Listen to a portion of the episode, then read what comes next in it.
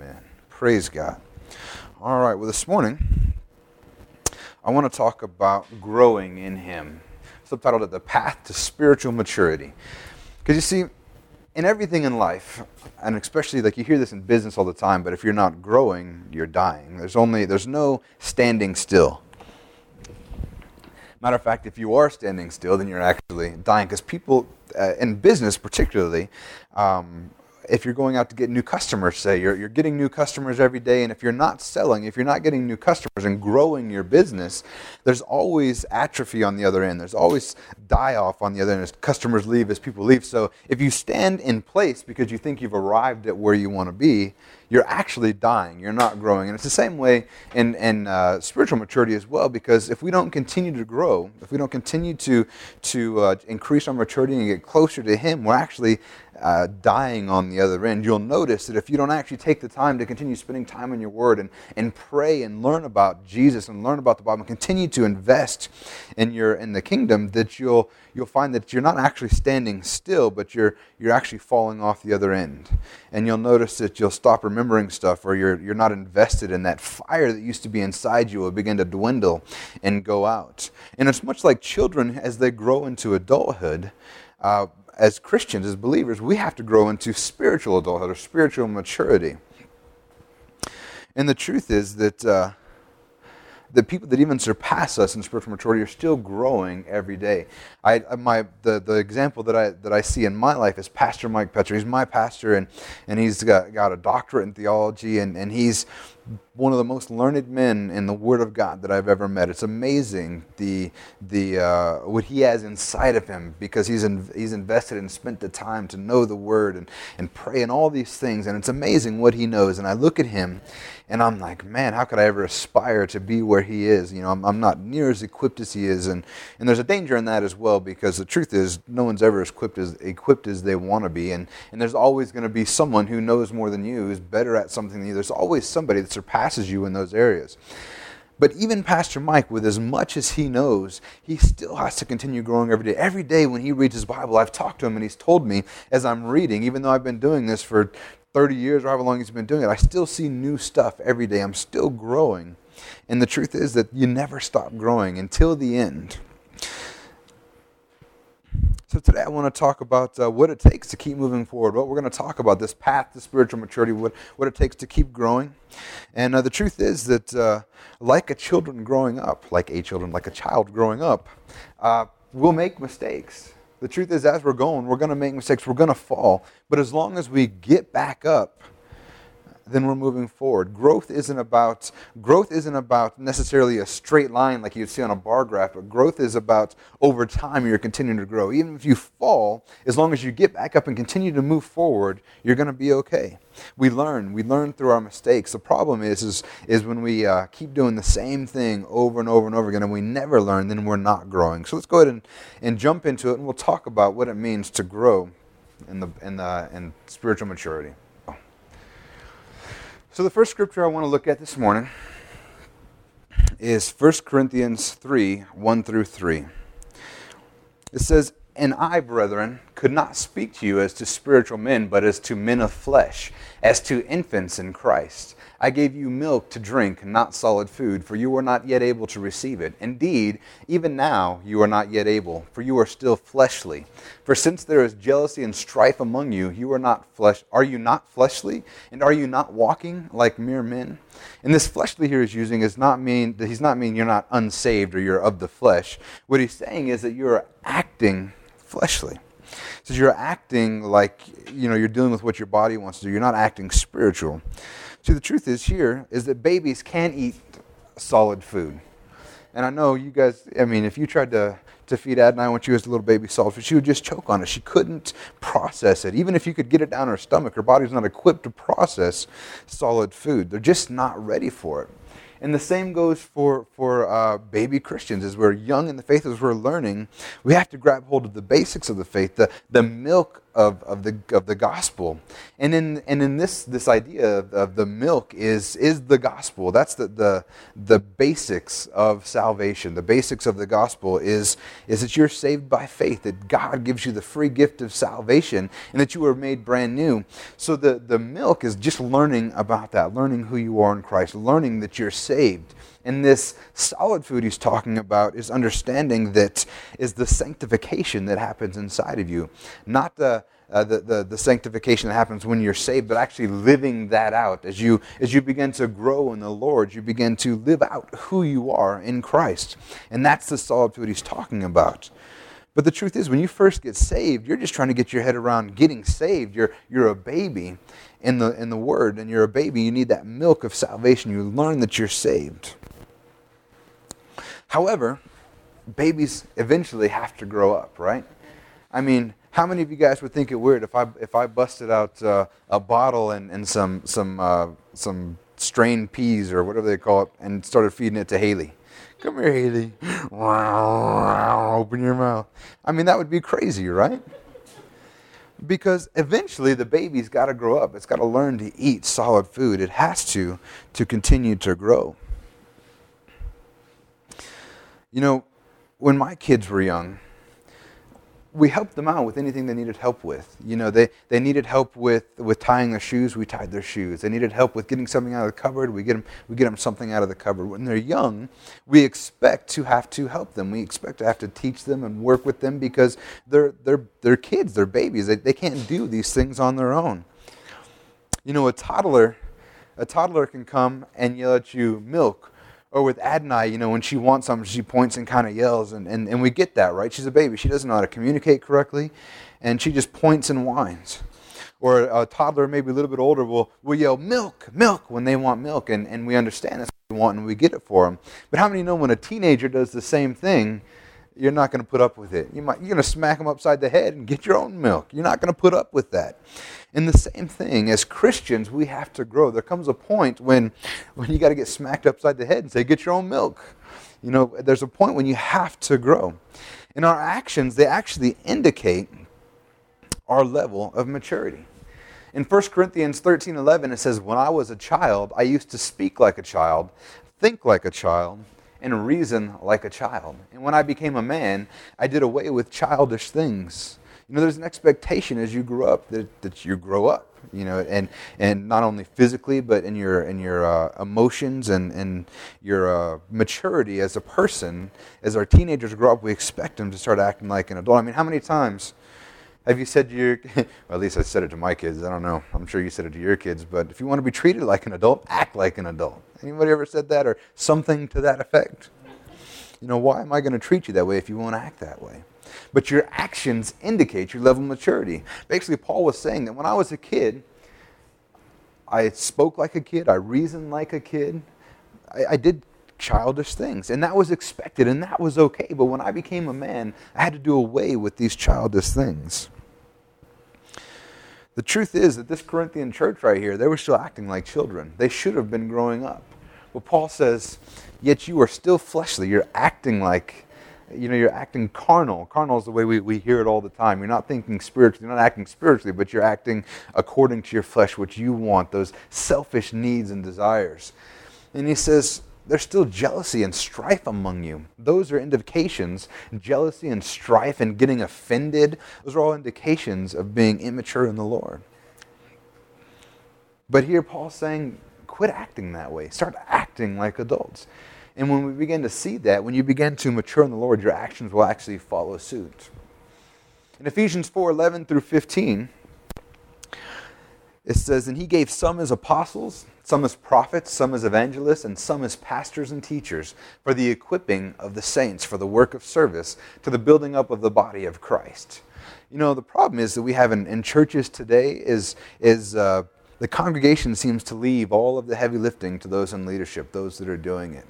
They, they don't see this as the apostles, prophets, evangelists, and pastors and teachers. They see them as doing all the work. Somebody needs to pray for, the pastor will do it somebody needs to be ministered to or outreach to, and you do some, some evangelism, the evangelists or the pastors will do it. You know, they, they, they leave everything to the pastor. But it doesn't say he gave some as apostles, some as prophets, some as evangelists, and some as teachers, pastors, and teachers for the equipping of this or for doing all the work. It says he did it for the equipping of the saints.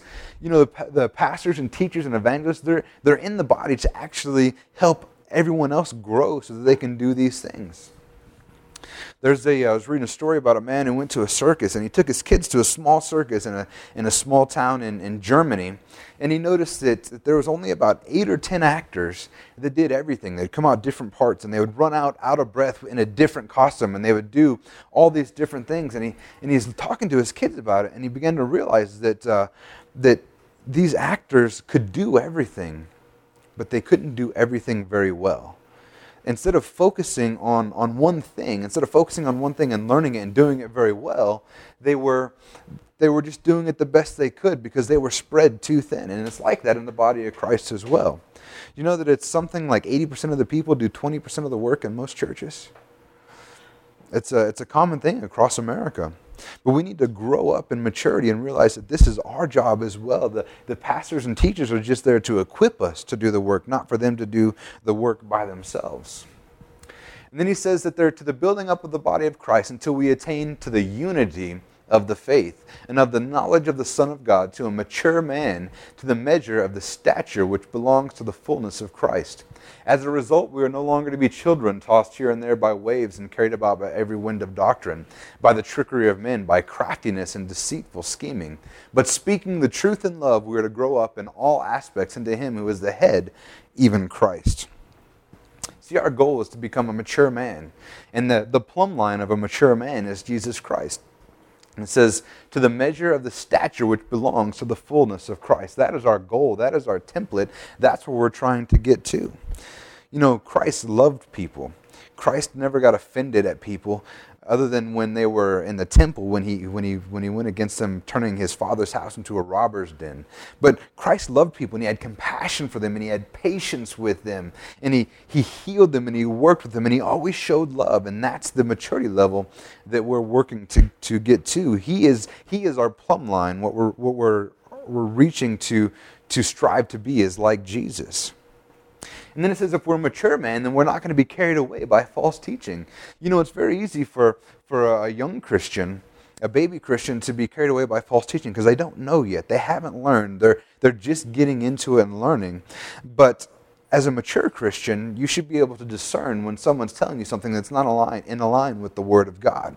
The problem is, though, is we have Christians that have been Christians for 20 years, but they've never grown up and they can still be torn to and fro by false teachings. And then finally, it says a sign of maturity is growing up in all aspects into Him who is in the head, even Christ. That means all aspects love, giving, working. You mean all the things that Christ did for the kingdom of heaven is where we're supposed to grow up and be. And the first step in, in growing up, the first step in making this transition into a mature Christian is understanding who you are right this very second. In 1 Corinthians 4 3 through 4, it says, But to me it is a very small thing that I may be examined by you or by any human court. In fact, I do not even examine myself, for I am conscious of nothing against myself. Yet I am not by this acquitted, but the one who examines me is the Lord. So, how do we grow in maturity? And like I said, the first step is knowing where you're operating from, what position you're, position you're operating from. First, we need to not let the criticisms and judgment of man affect us or influence who we are, what we do, whether good or bad. The truth is, Paul saying here, he says it's a very small thing for me to be examined by you or by any human court. Basically, what he's saying is that, that what I do is, is not for your approval, it's not for your judgment, it's not for any of those things. If I have a failure, it's not for you to judge me. If I have a success, it's not for you to judge me. But the one who examines me, is the Lord. Matter of fact, he says, I am not conscious against anything, even of myself. I'm conscious of nothing against myself. Now, how many of you have lived your life and can say that I'm conscious of nothing wrong inside of myself, that I've done nothing wrong? I don't think any of us can say that on the surface. But the thing is, Paul's not talking about that. We know the story of Paul, right? Paul did some bad things. Paul was killing Christians, dragging them out of their home. He actually held Stephen's held uh, the cloak of those who were stoning Stephen to death. So Paul was doing some terrible things, especially to Christians, and he was just being a, in my eyes, it seems to me it was kind of like the Christian Holocaust back then, much like Hitler drug Druze, drug Druze, drug, drug Jews out of their homes and, and put them to death and put them in concentration camps and did all these things. Uh, Paul was doing the same types of things. You know, Paul made mistakes. Paul didn't do all the right things. So, how can he say that I examine myself and find nothing? It's because he understood that, that Christ inside of him replaced all of those bad things. When he examined himself, he examined himself as the Lord examined himself. And when Christ looks at us, and when Christ looked at Paul, he sees Jesus. When Jesus died on the cross for you, he paid your penalty. He paid your death, and he gave you his life. So when, when, when God looks down at us, he sees Jesus. He doesn't see our faults and our mistakes, but he sees Jesus. And that's why Paul says, I can have a clean conscience. And he also understands here, he also makes a point, though, too, is that that uh, this, con- this clean conscience he has is doesn't make him clean just because he has a clean conscience. I mean, there's a lot of people that do bad stuff and, and they have no conscience about it at all. They'll do stuff and, and uh, either something's not wired right or they've done it for so long that it doesn't affect them anymore. And, and uh, you know, there's serial killers that just have no conscience at all. They can just do all these nasty things. But just because they have a clean conscience doesn't mean that they're acquitted, doesn't mean that they're okay. It is the only person that can clear that, that can, that can let you be acquitted because of your clean conscience, or, or rather, you can have a clean conscience because you are acquitted by Jesus. That's the only way that we can have that, that understanding of ourselves. And that's the key. Starting from there is when we can actually begin to grow in the Lord. If we don't, if we don't understand that we are clean in Him, that we've been made brand new, you'll never grow past that point. So that's step one. Understand where you're operating from. Amen. So the next thing we need to do is start asking for some wisdom.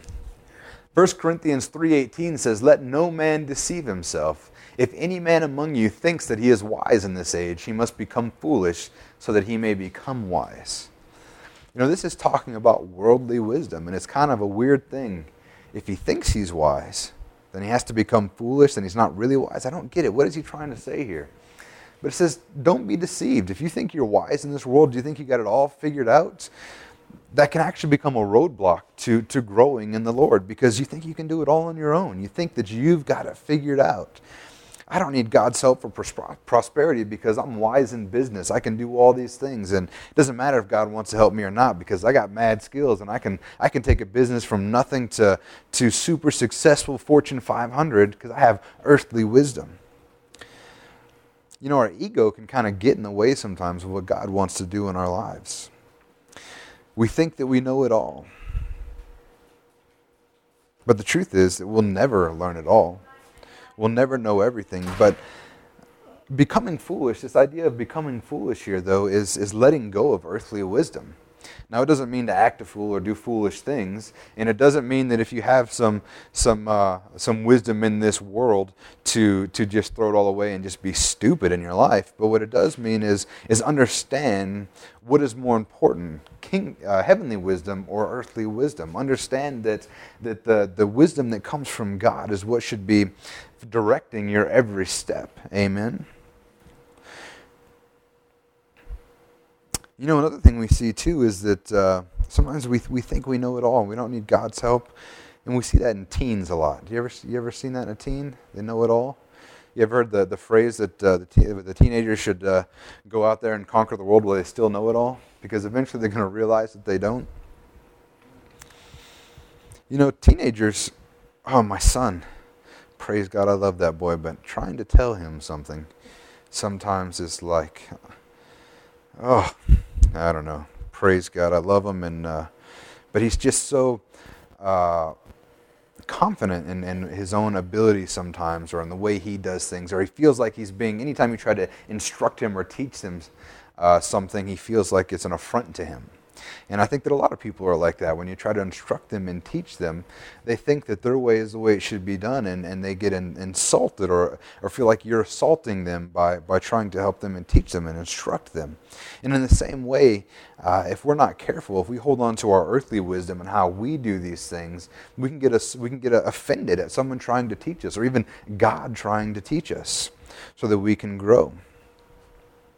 You know what's, what's even on the opposite end of the spectrum is that that there are adults who who have gone through life and, and they, they get past the point that I know it all as a teenager and they get older and they realize that, that they don't know everything and they, they almost give up because they, they feel like they can't know everything and they just give up and they don't want to ask for wisdom from anyone, want to ask for help. They just give up on life. And that's the opposite end of the spectrum that's, that's just as wrong as acting like you know everything. The idea here is that, that uh, we need to set aside earthly wisdom, wisdom in this age, and become foolish so that we can accept the wisdom of heaven and become truly wise.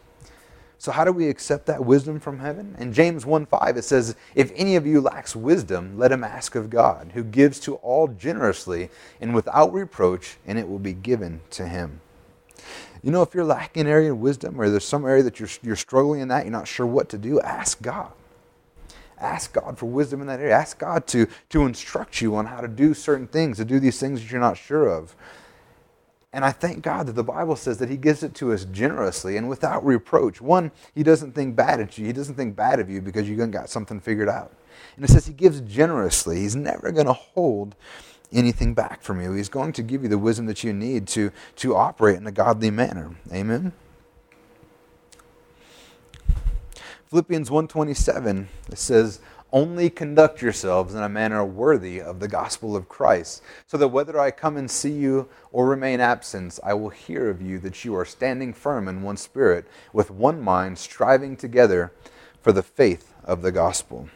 See, mature Christian, Christian, man, I don't get enough sleep. It's worse than normal.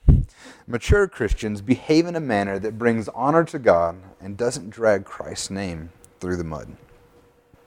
He says, Conduct yourselves in a manner worthy of the gospel of Christ. You know, we've seen uh, people just soil their testimony by, by making poor decisions you see the, the big ones are always the, the big names, you know, because people are constantly watching Christians.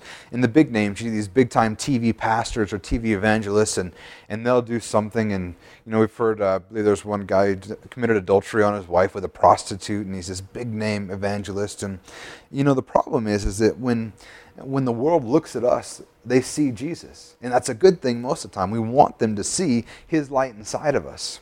But the problem is when we fail, they attribute that failure to Jesus as well. And they begin to think, why would I want to become a Christian if this is what Christians do? And we see that all the time already. That's why you see uh, uh, people labeling Christians as hypocrites or you know stuff like that because they see us and they see Christ in us and they automatically assume that our failures are attributed to him. So sometimes acting worthy is just admitting your mistake and apologizing. Sometimes it's just, you know, if you're in front of your coworkers and you accidentally say a curse word, just say, you know what, guys, I apologize. I didn't mean to say that. You know, I, I just apologize. Sorry about that. It's when you just go on doing it, living like it's your normal life. When you look just like them when you're a Christian, that the problem comes. You know, and John, you mind if I share that story when we talked about your work and working on Sunday? Sure. Don't You don't remember? All right you know, me and John were talking the night we went out running, and, and he, uh, his boss asked him to work on a Sunday. And, and uh, John's a good man. His first thought is, without even thinking about it, he says, Yeah, I'll work, I'll come in. And then he starts thinking about it. He goes, Wait a minute, if I have to work on Sunday, then I can't come to church. You know, and, and, and it's important for believers to spend time in church and with other, with other members. And, and he didn't know what to do. So he came and he talked to me, and we were talking about it. And in the end, we, you know, we talked about it and we did. We decided that, you know, working on Sunday is probably not a good thing. But the fact of the matter is, is that he already said he would do it. So in those situations, how do you act in a manner that's worthy of the gospel? And uh, I praise God that, uh, that, that after he had decided he was going to act in a manner worthy of the gospel, he was going to go in and, and say, you know what, I told you I'd work, so I'm going to work. Because that's what a godly man does. When a godly man gives his word, he keeps his word. And he decided he was going to do that and then let him know that, you know, Sundays aren't a good day for me to work. You know, I have stuff going on. But uh, the question is though once he made the once he told them he would work what would he do? Would he would he miss church and go to work or, or what not but the godly thing to do is to to basically admit that you made the mistake live up to what you did and go in there and say you know what? I, I made a mistake. I, I, I don't usually work on sundays and it's not something i can do but because i said i would i'm going to be here but in the future you know this you know i can't work on sundays and that's acting in a godly manner because one if his people that are, are, working with him were watching and they say, hey, you know what? He's supposed to be a Christian, but he, he's even okay on working on Sunday. He doesn't want to go to church. What kind of Christian is that? But just making that declaration saying, hey, you know what? I made a mistake. I'm going to do it because I said I would. That's the. That's acting in a godly manner. And they'll see that and go, okay, now I see what's going on. I see what's, what's, what's happening in this godly man's life. Now, thank God that uh, it worked out that he didn't have to work and, and everything changed. But uh, you know, he was willing to act in a godly manner, and, and I, I thank God for that. Another way that we act in a manner worthy of the gospel is to stand together with one spirit and one mind. He says that we're going to stand firm in one, man, one spirit and one mind, striving together for the faith of the gospel. You know, globally or, or at a uh, macro level, standing together in one faith is understanding that we are brothers and sisters in Christ, and we're standing together to, uh, to, to to, for the Great Commission ultimately to preach the whole world the gospel. And in a micro level, talking about how we're in this local body, you know, we're standing together with one vision, and our vision is to grow and reach the city of Marana. And the one way that we, we behave as mature Christians is we stand together with one vision, one mind, and standing in the unity of the faith. You know, the, the immature Christian just kind of shows up on Sunday, does whatever they want, and goes away. They don't buy into the vision of the kingdom of God. So, standing together with one mind is another way that we show our maturity level. Then in 2 Corinthians 6 1 through 3, it says, In working together with him, we also urge you not to receive the grace of God in vain. To receive the grace of God in vain is to receive it with no effect. It has no impact on your life. Basically, it goes in one ear and out the other. Remember the parable of the, the sowers when Jesus said that the, the seed, the word comes in and, and lands on rocky ground, it doesn't take root? That's receiving the word in vain. You hear it, but you don't let it have any effect in your life. And he says, for he says, At the acceptable time I listened to you, and on the day of salvation I helped you. Behold, now is the accept- acceptable time. Behold, now is the day of salvation, giving no cause for offense in anything, so that the ministry will not be discredited.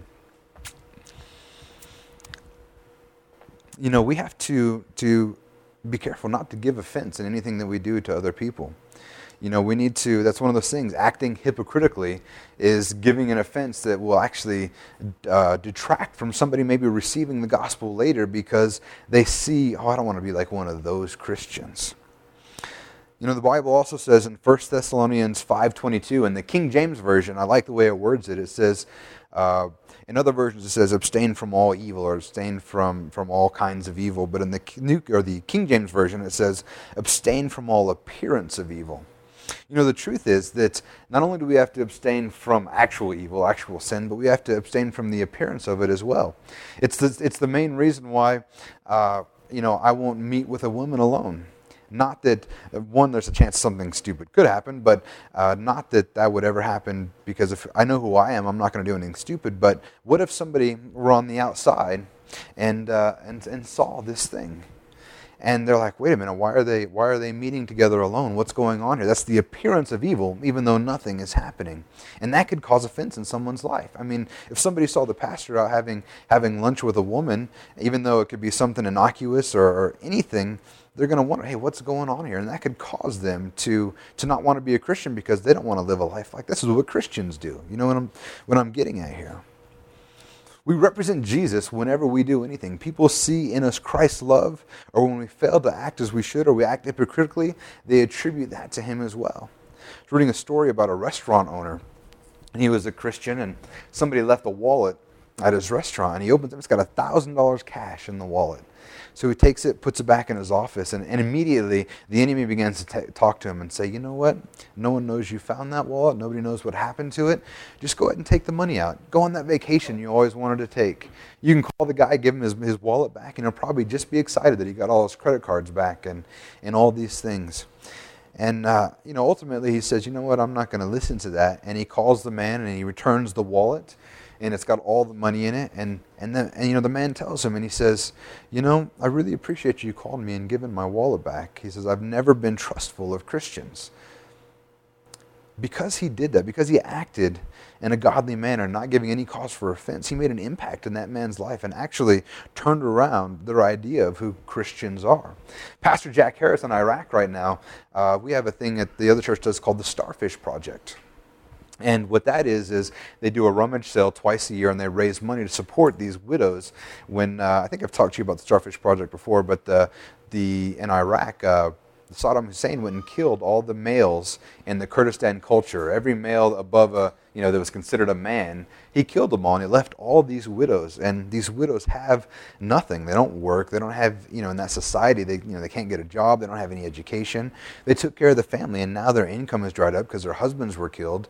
And, you know, the next best thing that they, the only thing they can do to save their children is to sell them off, basically, so that they can be fed and eat. But obviously, the idea of selling your child off usually doesn't, you know, it doesn't paint a good picture.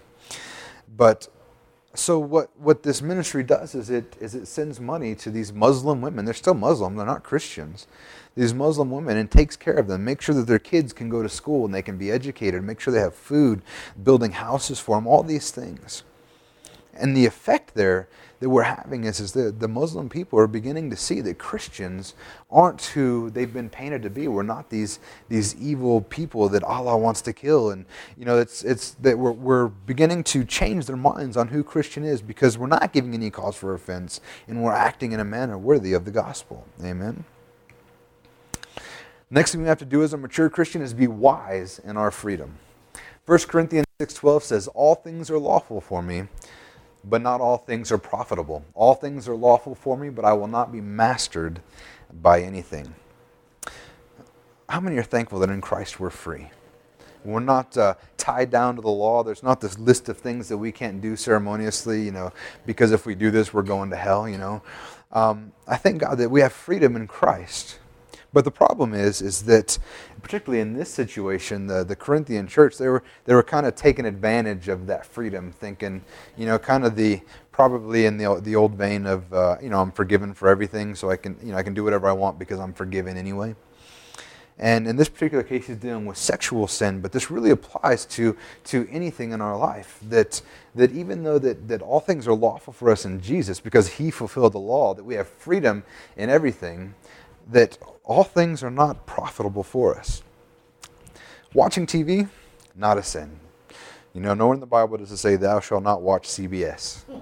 You're, you're, you're, we're good, we can watch TV. But how many know that even though it's lawful for us, there becomes a time that it may not be profitable for us? There comes a time that if, if you become enslaved by the television and all of your spare time is, is taken up by watching uh, Judge Judy instead of spending some time in, in the Bible, then uh, that's a problem. You know, it's not profitable for you. And this goes for anything. You get too wrapped up in sports. You know, watching football is not an issue, but if it becomes your entire life, now it's an issue. Video games, food, anything that will attempts to to overtake you and get in the way between you you and your relationship with God is something that's not profitable for you, although it's technically lawful for you in Christ. Amen. Uh, Jesus or Paul was uh, dealing with the the I don't remember which church he was dealing with, but the same thing. They were about eating food sacrificed to idols. You know, Paul was saying that it's lawful for you to eat those foods, but but don't do it if it's going to cause your brother to stumble. You know, never. See, Paul said, "I will never eat meat again if that would cause some of my fellow fellow men to be saved. If that would make it where they would never be tripped up."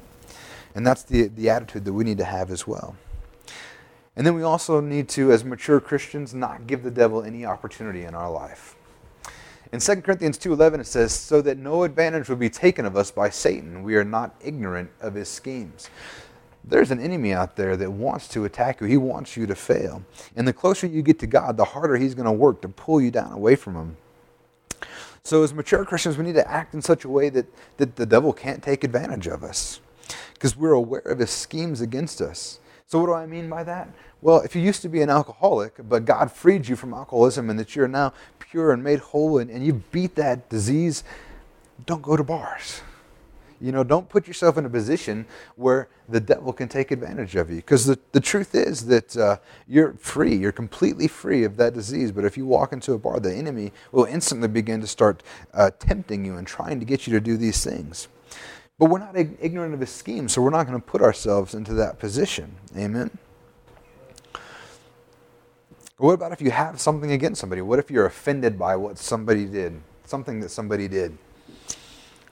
You know, you have a couple of choices. You can either deal with it, you can go talk to them and figure out what's going on. And the truth is that offense is more often received than it's given. You know, the chances are if you're offended by what somebody did, they probably don't even know it happened. But go ahead and, and, talk to him. Don't let that, that fester inside of you and become something worse. It goes from, from just a slight offense into anger and disdain and, and, and really just festering into causing a problem, not only in their life as if you do anything silly, but also in your life as it begins to eat you up on the inside. Don't give the devil an opportunity because we're aware of his schemes. Amen. Then Ephesians 4 25 through 27, it says, Therefore, laying aside falsehood, speak truth, each one of you, with his neighbor, for we are members of one another. Be angry, and yet do not sin. Do not let the sun go down in your anger, and do not give the devil an opportunity. You know, we need to interact with each other in a godly manner.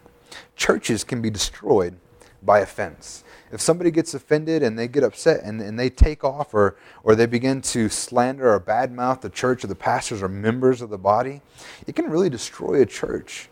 So instead, we need to interact with each other in a godly manner with love and respect. Even if you are offended, even if something happens, if you know you've offended somebody, go and talk to them, apologize, make it right. If you're offended by somebody, go and talk to them, let them know, give them the opportunity to make it right.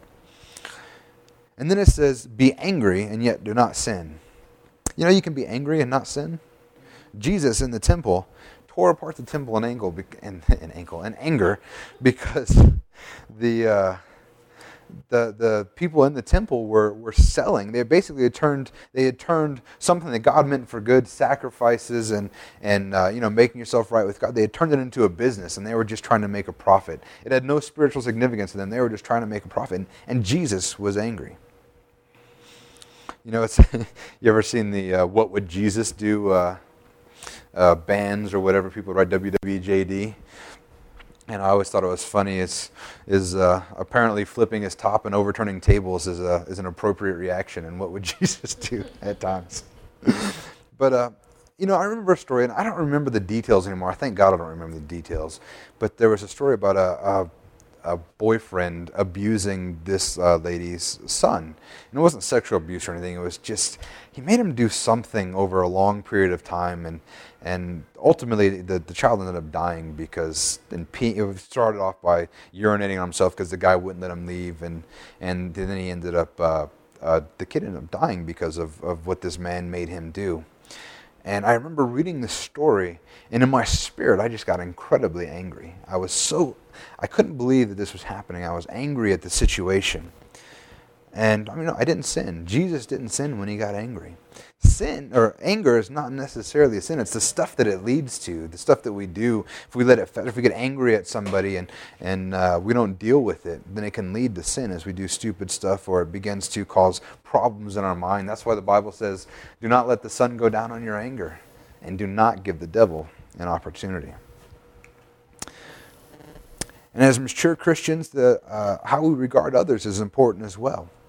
In Ephesians 4:18 or 6:18 it says with all prayer and petition pray at all times in the spirit and with this in view be on the alert with all perseverance and petition for all the saints. You know, we need to continue to pray for one another. Mature Christians pray for the other members of their church. And it says that it's not just one off prayers either, too. You know, oh Lord, please bless this person and never think about it again. It says to do it with perseverance you know, we continue to lift one another up in prayer as mature Christians. That's that's one of the signs of maturity is, is taking care of each other. Take, you want to beat that dog for me, Joseph?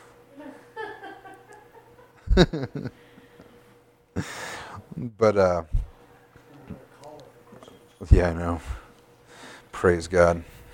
So uh, yeah, we, we, we continue praying for one another. We don't just do it a one off and give up. You know, it's like that, that cartoon I told you guys about the the the, the guy sees his friend John walking in and he goes, Oh no, I told John I would pray for him. Dear Lord, please, please bless John. And when John walks over, he goes, Hey, John, been praying for you. You know, that's not what we're talking about. We're talking about seriously caring about one another. Amen. Philippians 2 3 through 5 says, Do nothing from selfishness from, or empty conceit, but with humility of mind. Regard one another as more important than yourselves. Do not merely look out for your own personal interests, but also for the interest of others. Have this attitude in yourself, which was also in Christ Jesus. You know, when we're talking about Jesus being the measure of a mature man, this is part of it. It says, regard others as more important than yourself. Jesus regarded the entire world as more important to them as more important than himself. Matter of fact, he had this attitude that he was willing to die, to put down everything, his self-interest, his self-preservation, his own self, he was willing to set aside for all of us. And we should have the same attitude towards one another as well. We take care of one another. If one another is in need, then we, we fulfill that need. If somebody needs something, we take care of them. We do what we can to, to help out each other. Next, a mature Christian acts obediently. Philippians 2:12 through 15 says, "So then, my beloved, just as you have always obeyed, not as in my presence only, but now much more in my absence, work out your salvation with fear and trembling." This work out your salvation, it doesn't mean that uh, you need to work for your salvation basically what he's saying is working out your salvation is it's determining what God wants for your life and living that plan of God in your life out. Working out your salvation is more like a math problem where you're trying to figure out what the answer is, you're working it out. You, know, you want to figure out what God's plan is for your life, and you work that out. You live that out. It has nothing to do with with uh, working for your salvation. I just wanted to make that clear as we read that. It says, For it is God who is at work in you, both to will and to work for his good pleasure. Do all things without grumbling or disputing, so that you will prove yourselves to be blameless and innocent children of God, above reproach, in the midst of a crooked and perverse generation, among whom you appear as lights in the world. You know, mature Christians are obedient to God, they're obedient to the Word. They're obedient to their leaders. It says, just as you have always obeyed, not in my presence only, but now much more in my absence. You know, the truth is, we're going to, to, to do what God says in our lives. Jesus once said, Why do you call me Lord, Lord, and not do what I say? And then we do it with a joyful heart. It says we do all things without grumbling or disputing. You know, as a Christian, as you begin to fundamentally change on the inside, as you mature, you actually want to live for God. You want to please Him. Much like your children want to please you, we want to please our Heavenly Father as well. And we do it with a joyful heart and willingness. And to be able to do these things is a sign of a, of a mature believer. When, when you can go to somebody and ask them to help out and they don't complain about it, why is he always asking me, or why do I always have to do these things, or I can't believe he wants me to do that. You know, when we do that with a joyful heart, that's a sign of a mature believer. And then he says that this is so we will prove to be blameless and innocent, children of God, above reproach and this is the important part in the midst of a crooked and perverse generation, among whom you appear as lights in the world. People are watching this all the time. And a mature Christian is a, is a light that shines brightly, is a light that, that stands out and people can see something different in them. But the problem that we can have if we're not uh, maturing in the Lord and growing is that we don't appear as lights, we just blend in. You know, you're not shining, you're just you look just like the world. You know, we don't want to be a, a, a church that looks just like the world. We want to stand out and be bright shining on top of a hill. Amen. Also, mature Christians are content. I'm going to have to pick it up a little bit. In Philippians 4 6, it says, Be anxious for nothing, but in everything, by prayer and supplication, with thanksgiving, let your requests be known to God you know, when, when we need something, instead of worrying about it and wondering how things are going to work out and are we going to have enough money to pay the bills, are we going to have enough food, are we going to, is the car going to break down? Instead of being anxious and worrying about everything, you know, what we need to do is just give that to God. It says in prayer and supplication, you know, by prayer we ask God to, to meet our needs and we thank Him and, and we just hand our anxiety over to Him. Because, you know, if anxiety is really just a, a lack of trust for God, of, of believing that God will work in your life. But if you believe God is going to take care of you, no matter how things happen, they're going to work out for your good, you can just hand that anxiety over and you can live with peace in your life. And then in Philippians 4 11 through 13, it says, Not that I speak from want, for I have learned to be content in whatever circumstances I am. I know how to get along with humble means, and I also know how to live in prosperity. In any and every circumstance, I have learned the secret of being filled and going hungry, both of having abundance and suffering need. I can do all things through Him who strengthens me. Mature Christians are content with what they have. They're not always looking for something to fill that void because Jesus has always has already filled that void inside your life. And the truth is, how much you have is not an indication of how much God loves you. How much you have is not an indication of your maturity level. You know, it's not like the young and mature Christians have nothing, and as they become more and more mature, they get richer and richer and richer and have more and more and more stuff.